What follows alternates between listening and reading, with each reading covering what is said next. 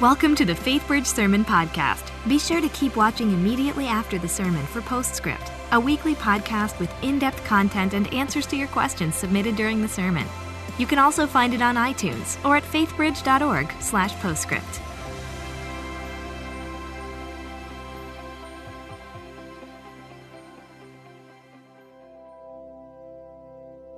Hi, my name is Lauren Young. I'm a fourth grade math and science teacher at Benford Elementary. And I'm Matt Dean, and I work on the Grow Group team at FaithBridge, and we've been dating for six months now.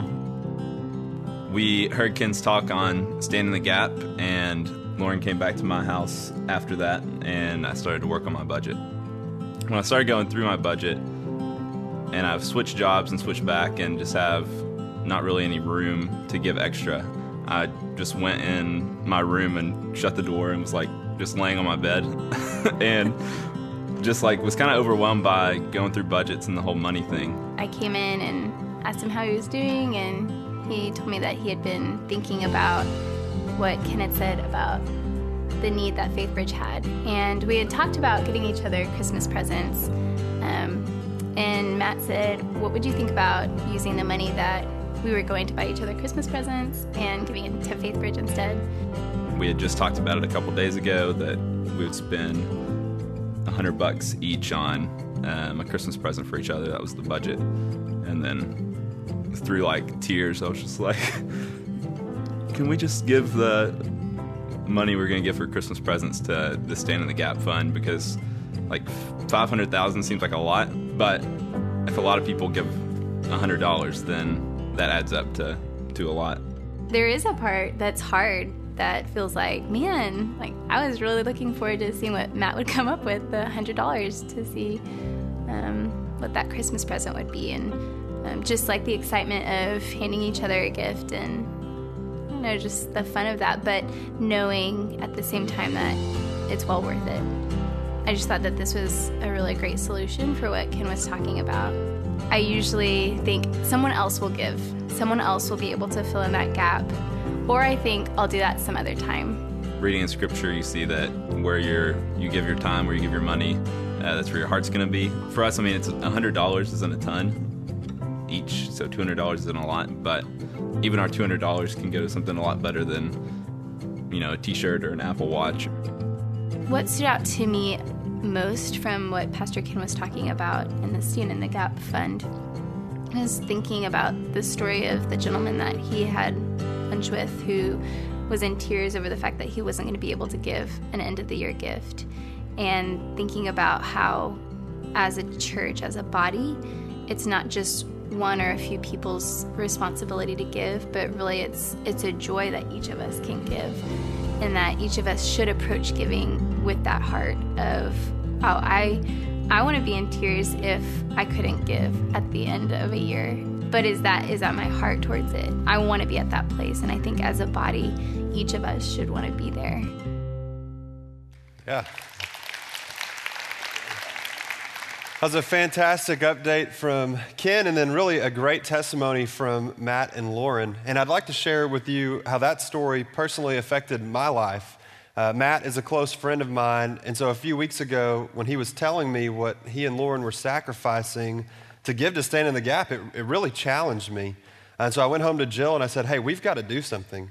Uh, we need to sacrifice as well. And, uh, you know, we were planning to give to stand in the gap, but after hearing the way they were sacrificing, we ended up doubling our gift and said, hey, we need to jump in and sacrifice as much as they are. And so, you know, for Matt and Lauren, you saw it was Christmas presents. Uh, for Jill and me, uh, it was a stock investment that we were saving. And really, my prayer is that that story would impact your life as well, that you would look and you would just say, hey, what can we sacrifice to give towards staying in the gap? What might God be calling me to give up this Christmas season to stand in the gap and invest in His kingdom? So, hope you'll do that this week. We got 13 days left to close out the gap, so let's finish strong.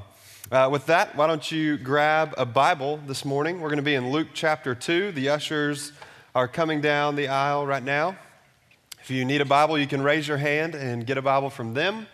Uh, if you don't own a Bible, that's our gift to you this morning, uh, and you can consider that a Christmas gift that you can open early this morning. So go ahead and do that. Uh, Luke chapter 2, The words will be up on the screen. We're going to start in verse 1. This is what the scripture says.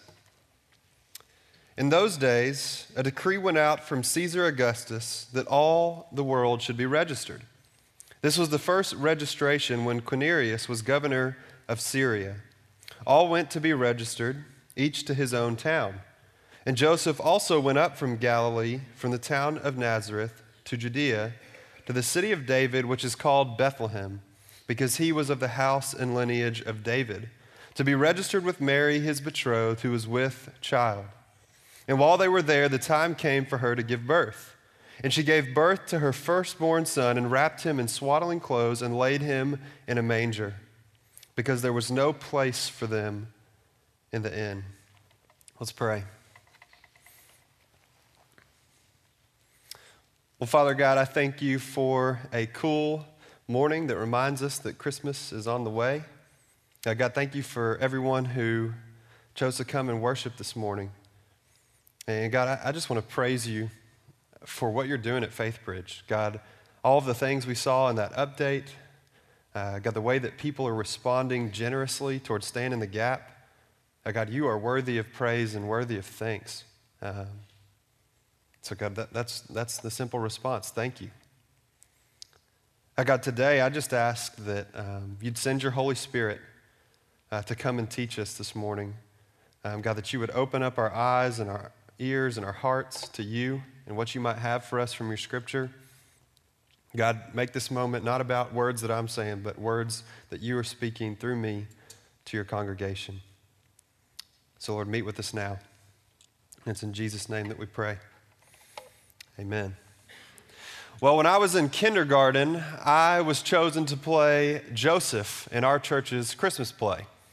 Or at least that's what I remembered my role to be until my parents Went through the home videos this week and kindly reminded me of two things.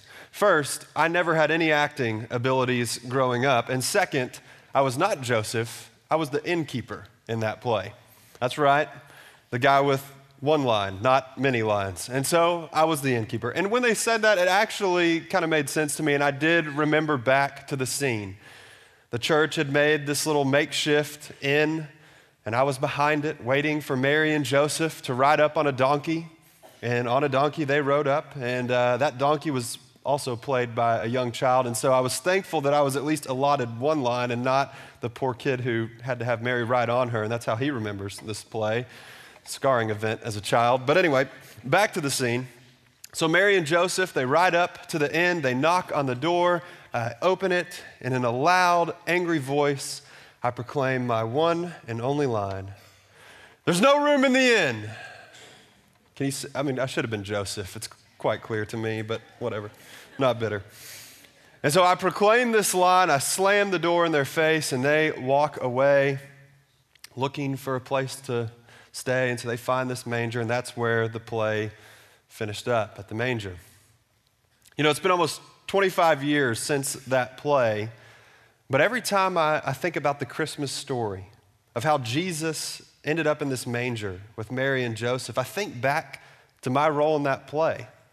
I think back to an angry innkeeper who proclaims in a loud voice, There's no room in the inn. And you know, I, I started looking at the passage of scripture we just read this week. And as I was looking at it, I never stumbled across this angry innkeeper. I mean, if you look at the passage of Scripture, all it gives us as to why Mary and Joseph ended up in this manger was because there was no place for them in the inn. Doesn't mention anything about an angry inn- innkeeper, it just simply says there's no place for them in the inn. And so, with that in mind, I just began to reimagine this scene the scene of Mary and Joseph coming to the inn and, and knocking and asking the innkeeper for a room. Only this time I didn't imagine an angry innkeeper. I just imagined a guy who was out of room. He was preoccupied, and he didn't have enough margin for Jesus. And as I was thinking about that guy, it was as if the Holy Spirit just spoke right to me and said, Yeah, that guy looks pretty familiar. And in that moment, I realized with utter clarity I'm the innkeeper. I'm the innkeeper. Only in my life, I don't have a block of rooms that are filled. No, my life is a block of time on my schedule that's filled. All the while, I just don't have time to make room for Jesus. And you know, I, I, think about this season, and if you go to my house, the Christmas tree is up, the lights are on the house to match it. All the presents are underneath the tree, the shopping's done, they're wrapped. I will confess that Jill does the wrapping at our house so that presents don't end up in a Walmart bag. You know, here at work, the financial reports are in order. All these things are taken care of. And Jesus is standing at my door and he's asking, Is there any room in the inn? And I don't have any room. I'm out of room. I'm preoccupied. And there's not any margin for Jesus. That sound familiar? My guess is I'm not the only innkeeper in this room, and that if Jesus was standing knocking at your door, the answer might be the same. There's no room in the inn. And as I pondered that reality, I began to wonder what could the innkeeper have done differently so that this scene would be of a different result? What could he have done to make room for Jesus? And as I pondered that question, I thought of three things the innkeeper could have done. First, the innkeeper could have said yes to less, and there would have been room for Jesus at the inn. He could have said yes to less, and there would have been room for Jesus. I mean, if you think about it, that night, the inn was just booked, it was sold out. There wasn't a single room available because he had said yes to these other guests who came. But if he hadn't, there would have been room for Jesus. In her book, The Best Yes, Lysa TerKeurst explains what happened that night to the innkeeper when she says that whenever you say yes to something, there is less of you for something else. So make sure your yes is worth the less. Make sure your yes is worth the less. And for some of us, that's the problem we have. The reason we don't have time for Jesus in our life is because we've said yes to so many other things. We've said yes to serving on the PTA. We've said yes to coaching a son or daughter's sports team and another sports team. We've said yes to working out three to five times a week. We've said yes to that promotion at work. We've said yes to packing kids' lunches and helping them with homework. The reason we don't have room for Jesus in our lives is because we've said yes to far too many things, and there's not any margin left. And I know what some of you are thinking. You're thinking, well, Sully, hold on. You're not wrong. I mean, the reason that the innkeeper was out of room is because he had said yes to all these other guests, but he didn't know that Jesus was coming. If he had known Jesus was coming, well, then he would have made room for him. And I don't think you're wrong. And in fact, that leads me to the second thing the innkeeper could have done. If he wanted to make room for Jesus, the second thing he could have done was move other guests out so that there was room for Jesus. He could have moved some other guests out, and then there would have been room for Jesus. And in fact, I think and I believe that if the innkeeper really knew who Jesus was, he would have done just that. He would have moved the other guests out. And I can prove it to you with something that's relevant right here in Houston, Texas. You see, in February of 2017, we are hosting the Super Bowl. Super Bowl 51 is coming to Houston, Texas. And if you were to call right now to a hotel down near NRG Stadium Ask for a room at that hotel, what's their answer going to be? They're booked. They're sold out. They've been sold out for months. There is no room for you at that hotel. There's nothing you can do to a hotel staff or a hotel manager to get you a room. There's nothing you can do. They are sold out. But there's one thing you can say. If you say you're JJ Watt, you're going to have a room at that hotel. I mean, if you say you're JJ Watt, some way, somehow, you're getting a room at that hotel. I don't know if that means that some reporter from LA is going to show up that weekend and find that his hotel reservation has been mysteriously canceled. But if you're JJ Watt, some way, somehow, you're getting a room. Why? Because the hotels know exactly who JJ Watt is, and that makes a difference. Why does it make a difference? Because there's a value of having J.J. Watt stay at your hotel, a value that you and I don't have. And if you're wondering this morning, what's the value of having J.J. Watt stay at your hotel? Just ask HEB, Ford, Papa John's, Bose, and all of his other advertising people. They can all tell you the value of having J.J. Watt. And for many of us, if we're going to make room for Jesus in our lives, it's going to happen by moving other things out. In the same way that the hotel makes room for J.J. Watt, it's going to take us moving things out to make room for Jesus. And admittedly, this is a challenge. It's not easy to move things out because most of the things in our lives are good things. And the things that are not good, those bad things that are in our life, those are difficult to remove. We see an illustration of this in Luke chapter 10. Jesus goes and he visits uh, the home of Mary and Martha. And I want you to look at the scripture. This is what it says in Luke 10.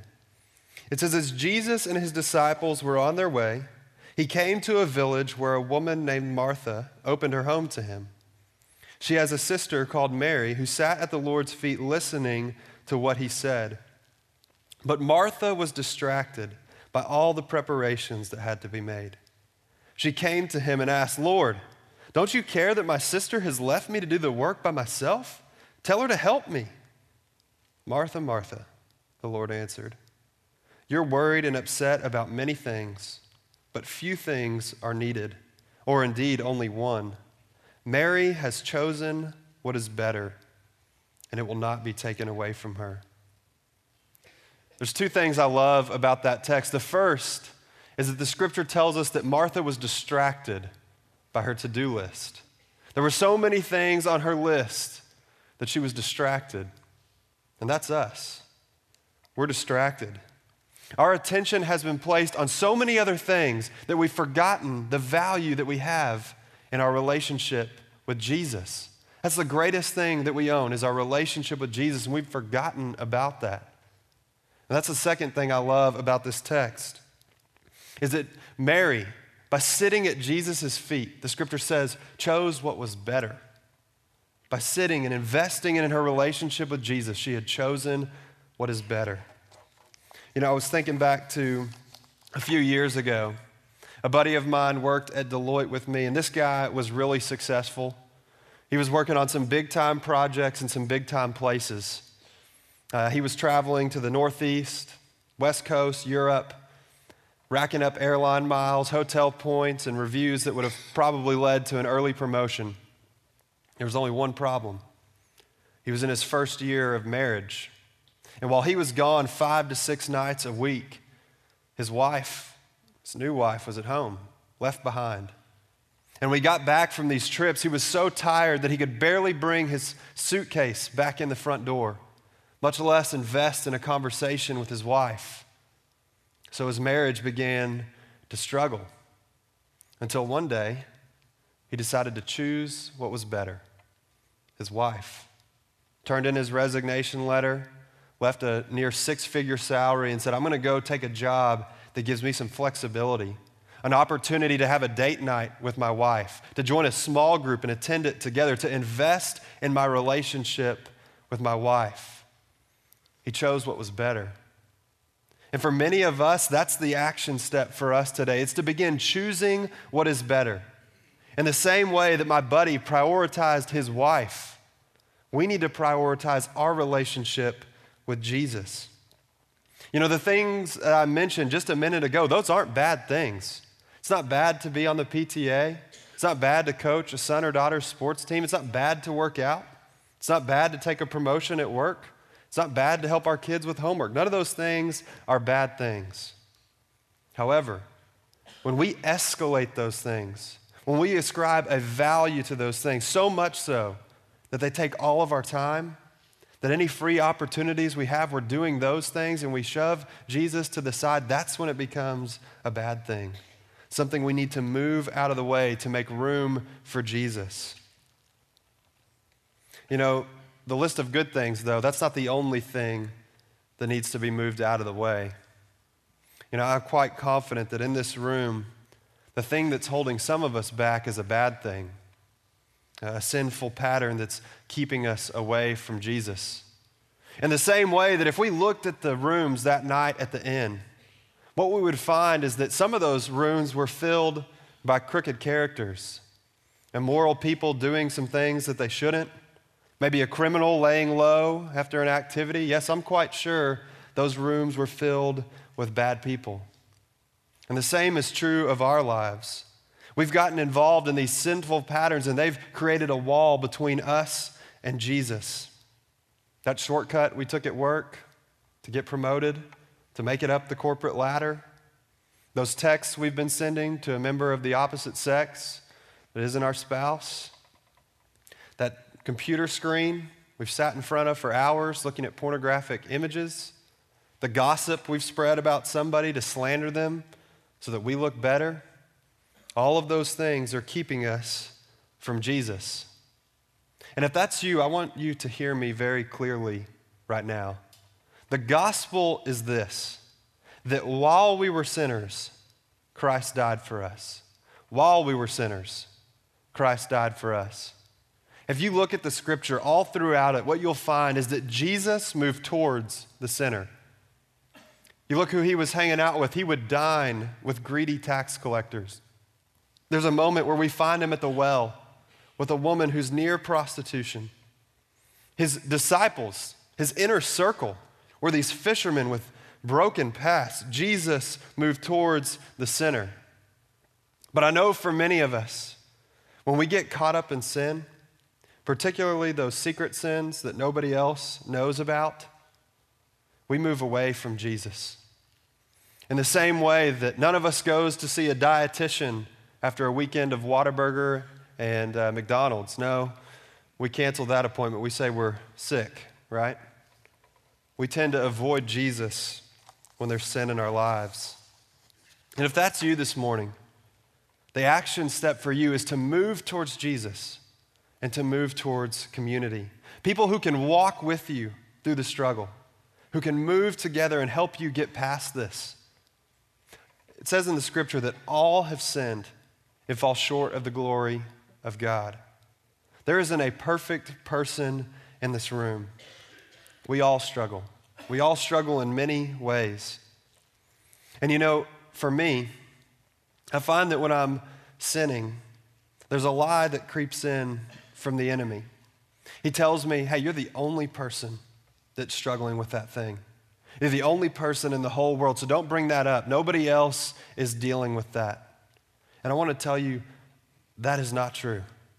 It says that all of us struggle. And so I want to beg you move towards Jesus and move towards community today. That may mean calling up a grow group leader this afternoon or a serve team leader.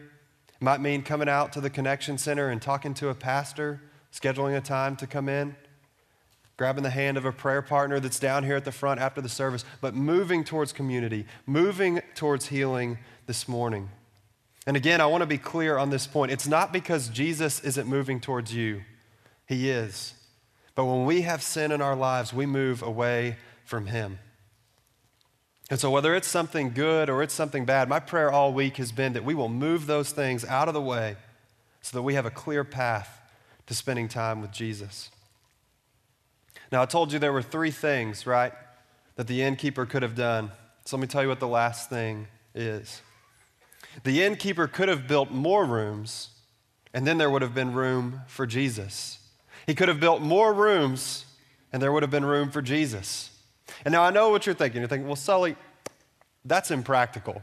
I mean, what was the innkeeper supposed to do? Mary and Joseph are knocking at his door, and he's supposed to say, wait one minute, let me get my hammer and nail. And build room? That's impractical. And again, you're right, it is. But here's the truth where there's a will, there's a way. I've seen this to be true in my own life. If I deem that something is important, I build room for it. I make time for it in my life.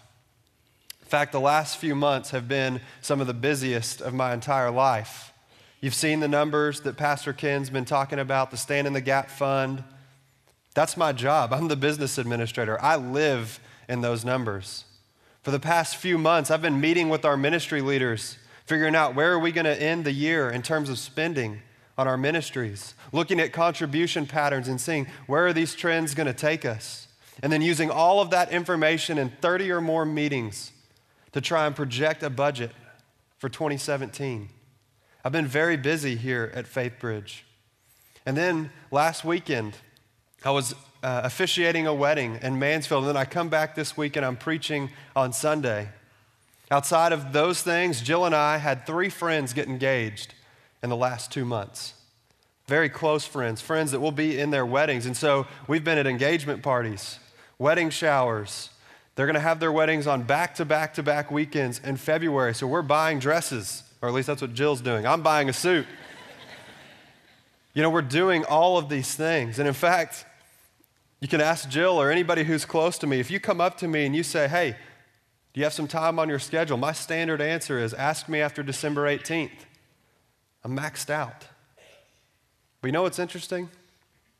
In the last two months, I haven't missed a single snap of an Aggie football game. All the shows that I like to watch in this season, Designated Survivor, there's not an episode on my DVR that hasn't been watched. And if you had called me in the last few months and said, hey, I've got a tee time with your name written on it, I'd have been at the golf course in a heartbeat. And I'm guessing if it's true of me, it's probably true of you as well.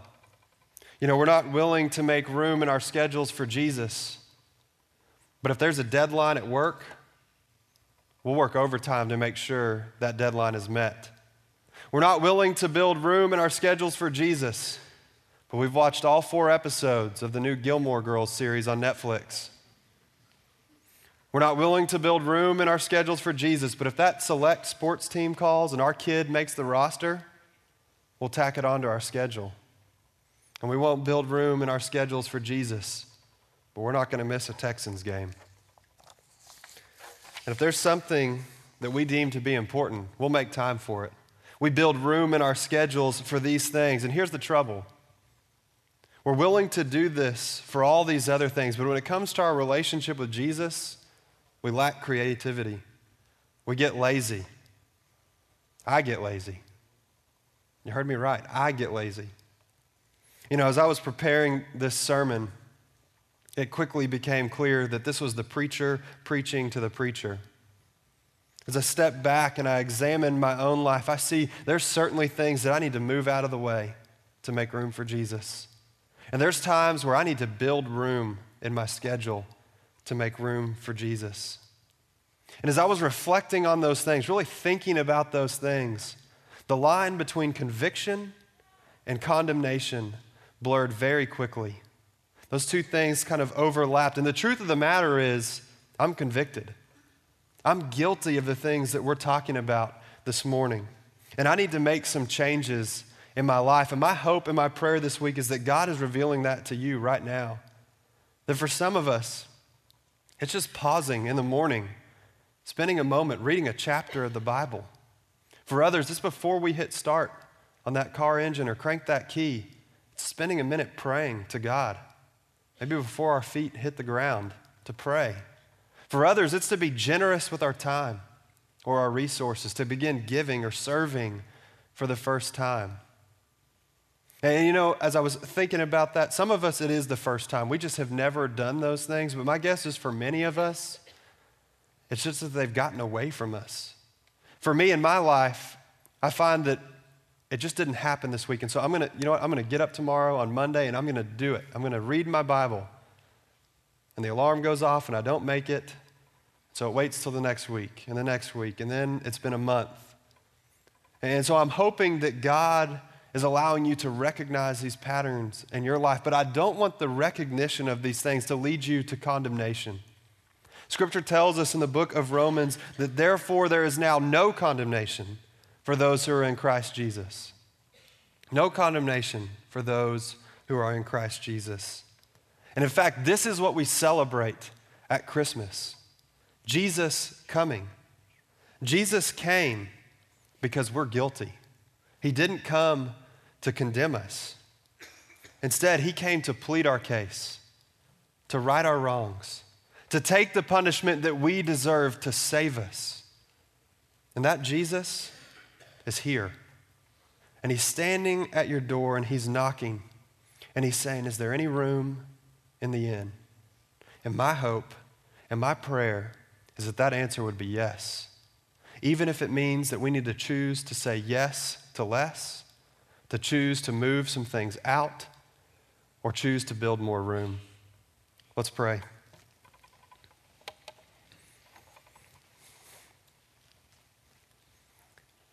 God, you know that all week long I've just been thinking that there are so many demands, so many opportunities, so many things that can fill up our schedules to take our time. And God, my prayer this morning is that you would remind us that you are better than all of those things. God, our relationship with you is more important than any of those things. And God, it's hard. We're like Martha, we get distracted. And so, Lord, I'm praying that you would send your Holy Spirit to reveal these patterns in our lives and help us take a step to move them out, to move them on in our lives. God, I pray right now for each of the, the, the points of the innkeeper. God, I pray for those who just need to say yes to less. God, as I've thought about that this week, God, I, I'm guessing maybe even right now, there's someone who's got an opportunity in front of them that they're considering saying yes to, but they know it's going to take a lot of their time. So much so that they're going to move you out. And so, God, I pray that you'd give them the wisdom and the clarity to know whether they need to say yes to that thing or if they need to let that pass in front of them. God, for those in the room who need to move things out of their lives, whether that be good or bad, God, I know with good things, what's hard about it is they're good. They're things we enjoy, but Lord, if they're taking precedent over you, we've got to move them out. So, God, give us the confidence and the courage to do it. Lord, and I especially want to pray for those in this, li- in this room that maybe you've revealed this morning there's a sinful pattern in their life that they've got to make room by moving that out. God, that's not easy. God, to confess to someone, to admit our shortcomings is hard. And so, God, by your grace and your mercy, I pray that you'd give them the boldness to do that today, to grab a grow group leader, serve team leader, someone here this morning, and just say, hey, I need to talk to you. I need you to walk through this struggle with me. And then, God, finally, for those of us who just really need to build room in our schedules, God, we get creative when it comes to work and family and so many things, but when it comes to you, we just get lazy. And so, Lord, I pray that you'd wake us up this morning and allow us to, to make room for you, the most important thing. God, we love you. We're so thankful for Jesus. Thank you for this season that we get to celebrate him coming for us. It's in his name we pray. Amen. Welcome to Postscript. Here we hope to answer your questions and help you dig deeper into the messages and sermons at FaithBridge by talking with the teacher of the day.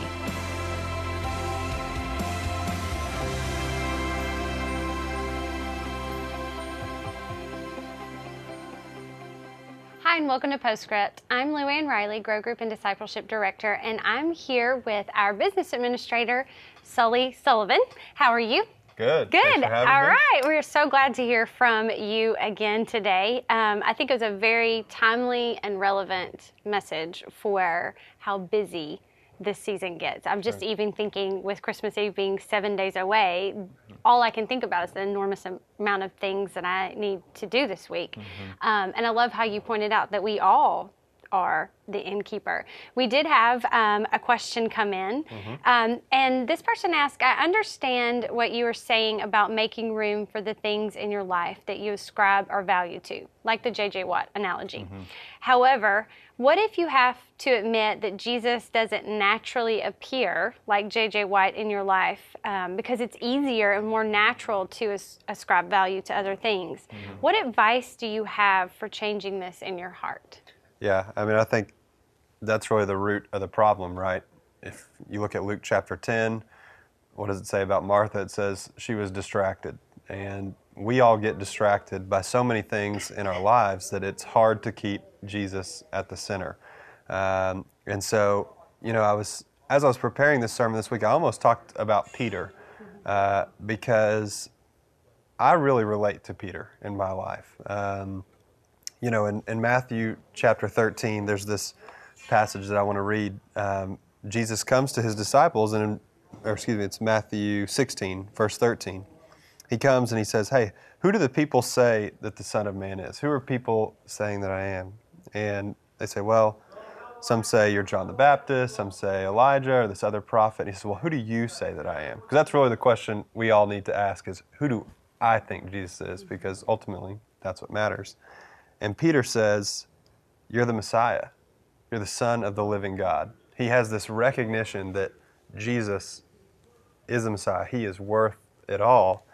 And Jesus replies to him, He says, Blessed are you, for this was not revealed to you by flesh and blood, but by my Father in heaven It says that God revealed this to him. And I think maybe that's the place to start is asking God, I want more of you in my life. I want to be filled by your Holy Spirit. I want to see you as most valuable. But there are all these other things. So asking, can this be revealed by the Father? And, you know, I think another thing what I like about Peter is he's like us. He, he knows this in this moment, and then just moments later, Jesus is like, hey, I'm, going to be crucified. And he's like, Oh no, Lord, we're going to battle. And he's like, Get away from me. You know, he has these moments where, with utter clarity, he knows who Jesus is, but then he's found around the fire and he's disowning Jesus. He has these moments. And I love at the end of John, I think it's the very last chapter, 20 or 21, he sits down with Peter and he just brings him right back and he says, Hey, do you love me, Peter? Yes. Okay, well then come on you know, tend my sheep. He gives him all these actions. He's like, just come on, come back in. And I think that's what Jesus would say to us is, mm. hey, it's okay. Like, but come back, come move forward with me. Let's do this together. So that's what I would say is just pray and ask the Lord. I think He will reveal to that. I think He will show you the things that need to be most valuable in your life. Um, if we ask for it. Yep, and I, I think you're right that it does start with a heart change. You can redo your schedule and block out time and do all mm-hmm. kinds of things, but unless your heart truly is in it, ultimately you're going to turn to hit the snooze on the alarm, right. turn the TV back on, mm-hmm. hit Netflix again. Yeah. Um, and so, with the stirring in your heart to make a change to make room for Jesus, mm-hmm. as you um, urged us to do today, um, let's just say that I'm leaving here today and, and I'm responding to, to yes, Lord, I want to make more mm-hmm. room for you. What does that practically look like? Yeah. Well, that's a question I've been asking myself even lately is okay, how do I make room? How do I build more room? Are there things that I need to say yes to less? And I think the first thing is don't answer that question alone. I, I think uh, either we just have a blurred pers- perspective. It's so helpful to either process that with your spouse or with a good friend who knows you and says, Hey, am I overcommitted, particularly for that first one? Are there things that I just need to say no to? I think that's a helpful place. When it comes to the moving things out, um, I think sometimes it can be small things. I'll tell you for me what it is. You know, I mentioned, hey, before you turn the car on, you know, say a prayer. For me, it's turning the radio off. Um, I've got a, you know, 10, 15 minute drive to work. And instead of listening to the radio, instead of listening to Spotify, turn it off and just spend the time praying. And you know, sometimes, even on the, the drive to work today, I, I kind of ran out of things that I wanted to pray about. I prayed for the sermon, I prayed for standing the gap, and I, things weren't coming to mind, but that's okay. It's, it's taking that step and it's moving forward and, and developing this relationship. Um, you know, another thing for me is, again, it, most of the time it happens for me in the car. That's, that's me. Um, the technology has caught up with us. The apps on our phone, even the FaithBridge app, when you go to the Bible, you can have it read it to you. I feel like there's no longer an excuse. You know, sometimes like, oh, I don't have time to sit down. Well, I'm driving places. You know, I can listen to the scripture and just I'll just keep backing it up and listening over and over. And if something sticks out to me, you know, one of our pastors, Terry Takel, said, hey, when you get to the red light, go find that scripture, copy it, and email it to yourself that way, it's you're reminded of it. And I'll tell you, as I've done that, even just this week, there have been instances where I'm meeting with one of my employees and I'm able to speak some truth into her life because of the scripture I just read, or even to my own life. So I think sometimes it's just the little things that we do. Turning the car radio off. You know, when you pick up your kids from school, engage them in a conversation. Turn on, you know, a reading of the Jesus Storybook Bible or something. When you're going to bed at night, I think sometimes when we capture the little moments, that leads to the bigger moments. Um, so I think from a practical standpoint, I'd say that. And then what I love as a leadership team, we've discovered, hey, the practical is missing. Our congregation is asking this a lot. What can we do practical? What can we do? And so that's what our series in January is about. You know, we sat in a room this week and really mapped out our Resolved for More series, and that's what it's going to be is come resolve for more and do it in a way that's practical, not this giant step of I'm going to work out every day. No, I mean by the second day you're done, right? But let's do this practically. Let's resolve for more together in prayer uh, in reading the Bible, uh, in giving, and in, with community. That's what we're going to be talking about in January, and I'm excited because I think that's that's where I am. I think that's where a lot of our congregation is. So, such a great message, and I'm excited for January as well mm-hmm. um, as we look more at these pieces of discipleship and how we can grow together in that way. So, thank sure. you for your message, sure. and thank you for joining us here for Postscript. Thanks for joining us for Postscript. Help us keep the podcast interactive by submitting your questions during the morning services. Learn more at faithbridge.org/postscript.